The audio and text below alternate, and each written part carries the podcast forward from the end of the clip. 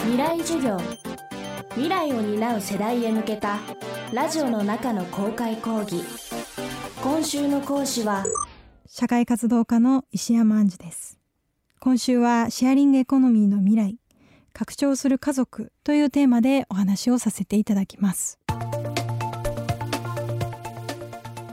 未来授業。今週の講師は社会活動家石山杏樹さんです石山さんはシェアリングエコノミーを通じた新しいライフスタイルを提案する活動を行っています。また一般社団法人シェアリングエコノミー協会事務局長も務め各省庁の政策推進のアドバイザーとしても精力的に活動しています。シェアは外来語ですが日本には昔からお裾分けや支え合いといったシェアの概念があります。未来授業2時間目。テーマはシェアの思想信頼の物差し。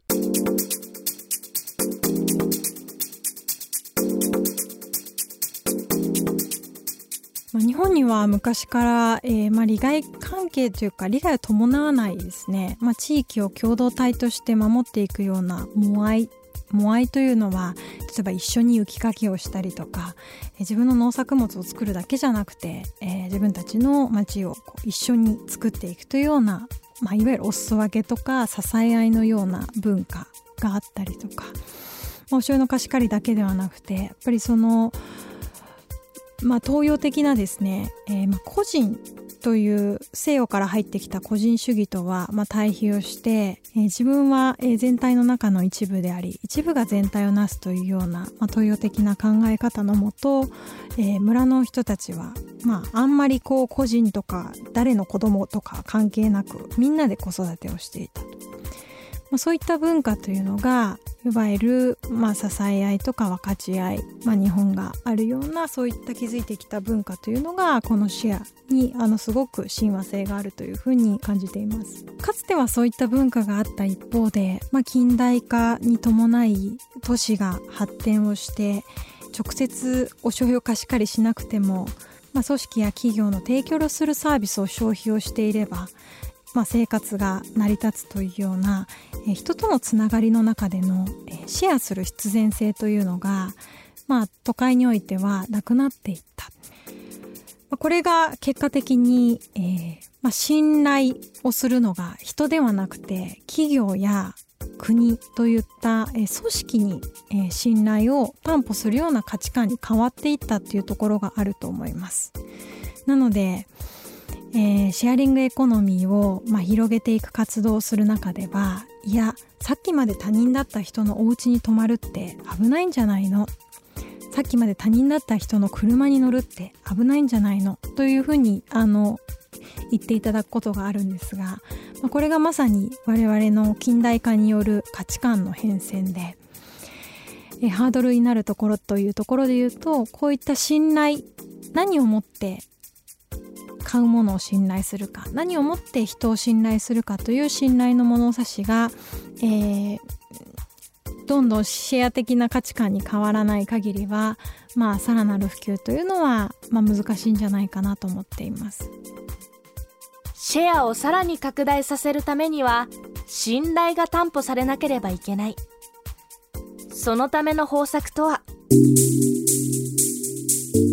ノロジーが、ま、大きく貢献するところだと思っていまして、ま、相手がどういう人なのか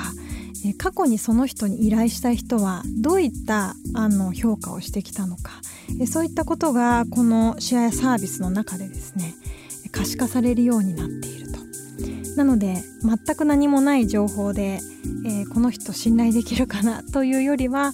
かつて買ってきた人だったり、えー、その人と交流してきた人が、まあ、どんなあの人だと言っているのかっていうことを総合的にテクノロジーによって判断することができるというのは、まあ、今現代におけるこのシェアリングエコノミーの、大きなあのポイントかなと思います。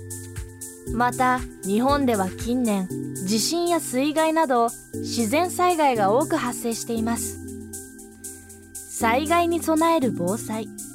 そして地域で助け合う共助の考え方はシェアの考え方とも共通点が多いと石山さんは言います。今年も自然災害があの多発しているところではありますけれどもシェアリングエコノミーとこの災害対策あの非常に親和性があるというふうに思っています。えこれまでというのは、え被災地で、ま、被災者の方に何か手を差し伸べたいと思っていても、えー、まあ、行政機関を通して何かボランティアをするとか、え、企業が何か物資を送るということしかできなかったと思うんですけれども、えー、まあ、この個人と個人が必要なをとしている人それを持っている人をつなぐことができるマッチングをすることができるので、えー、うちここまでだったら送れるようち2人までだったら宿泊することができるよと、えー、こういった個人間のマッチングというのを、え、シェアリングエコノミーの中で、えすることによって、まあ、新しい共助の形共に助けるですね。共助の形というのがこの災害時において生まれるんではないかというふうに考えています。実際に、え、国の方でもこの災害に関してシェアリングエコノミーを推進をしていくという検討が進んでいたりとか、え、しますし、え、先月ですねシェアリングエコノミー推進協議会といって、え、自治体の市長さんがこのシェアリングエコノミーをどうやって自治体の中で、えー、災害対策として活用していけるかっていうことを議論する協議会の仕組みなんかも、えー、出来上がっていたりします。未来授業今週の講師は社会活動家石山杏樹さん。今日のテーマはシェアの思想信頼の物差しでした。未来授業明日も石山杏樹さんの授業をお届けします。